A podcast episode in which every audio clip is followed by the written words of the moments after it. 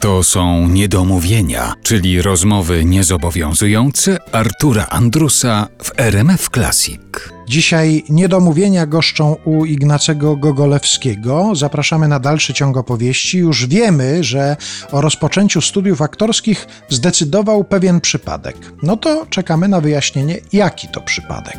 Po zakończeniu studiów średnich w Otwocku no, musiałem przenieść się do Warszawy, podjąć jakąś pracę. No i cóż to za praca? Nudna dosyć.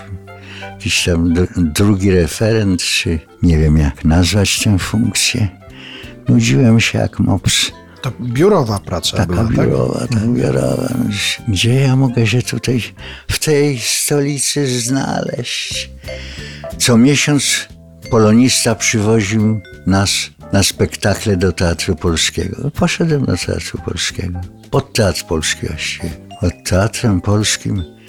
Tutaj jest studio Aleksandra Zelwerowicza prowadzone. Na razie to było prywatne, potem miejskie, potem państwowe. Tam się właśnie zaczęła uczelnia szkoły teatralnej. To dziś ze wzruszeniem wspominam tego znakomitego pedagoga. Ostatnio nabyłem jego obraz i ten obraz chcę przekazać Teatrowi Polskiemu. On w momencie, kiedy stanąłem na schodach i nie wiedziałem, czy zejść na dół, czy nie. Proszę, proszę tutaj, co pan tak się waha. Na dół do mnie. No więc posłusznie zszedłem. Nazwisko, imię. Ignacy Gogolewski. Co? Proszę, słucham. To pan z takim głosem, takim szeptem pan chce wstąpić do szkoły teatralnej? Tak, proszę jeszcze raz. Ignacy Gogolewski, o tak, no dobrze, no i tak dalej, i tak dalej. Dzięki niemu zdecydowałem się zdawać do szkoły teatralnej. On wręczał mi dyplom Państwowej Szkoły Teatralnej. A wtedy, przy tym pierwszym spotkaniu, to rozumiem, to nie był jeszcze egzamin. Pan po prostu wszedł tylko zorientować ja się. Ta, tak zajrzałem, wie pan, jak pies do jatki. To jakaś rozebrana kobieta, jakiś balet z tego, chłopcy przychodzą, że próby, ćwiczenia. No i myślę sobie, co, co, co oni tacy są roznegliżowani. I tutaj zauważył mnie Zelwerowicz. I proszę, proszę, proszę bardzo, po schodach i tam się potem ta rozmowa zaczęła. I zdecydowano, po egzaminie oczywiście, że mogę przystąpić do egzaminu praktycznego. Następny był teoretyczny egzamin, bardzo ciężki dla mnie, ponieważ nie odróżniałem scenografa od reżysera. To, do dzisiaj wielu nie odróżnia. Ale człowiek, który się interesuje teatrem, powinien wiedzieć, co znaczy scenograf, co do niego należy, a co należy do reżysera. Po tej pierwszej rozmowie, po tym wejściu, zajrzeniu do tego teatru, pan dostał jakieś sugestie, co pan ma przygotować na ten egzamin?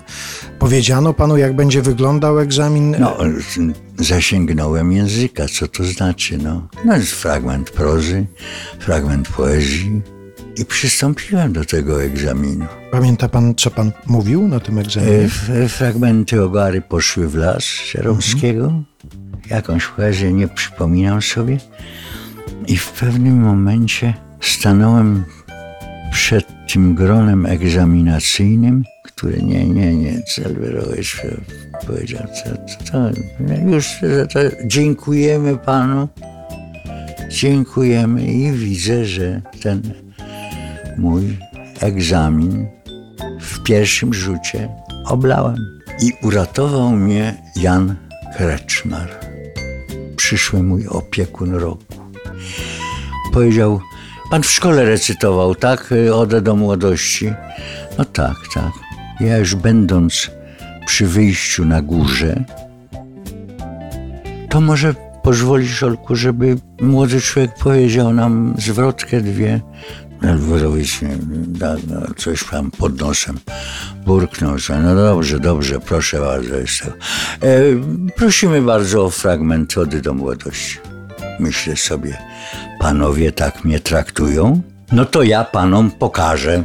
Odwróciłem się i bez serc, bez ducha rzuciłem na całą salę głosem pełnym, odważnym i tak dalej, i tak dalej.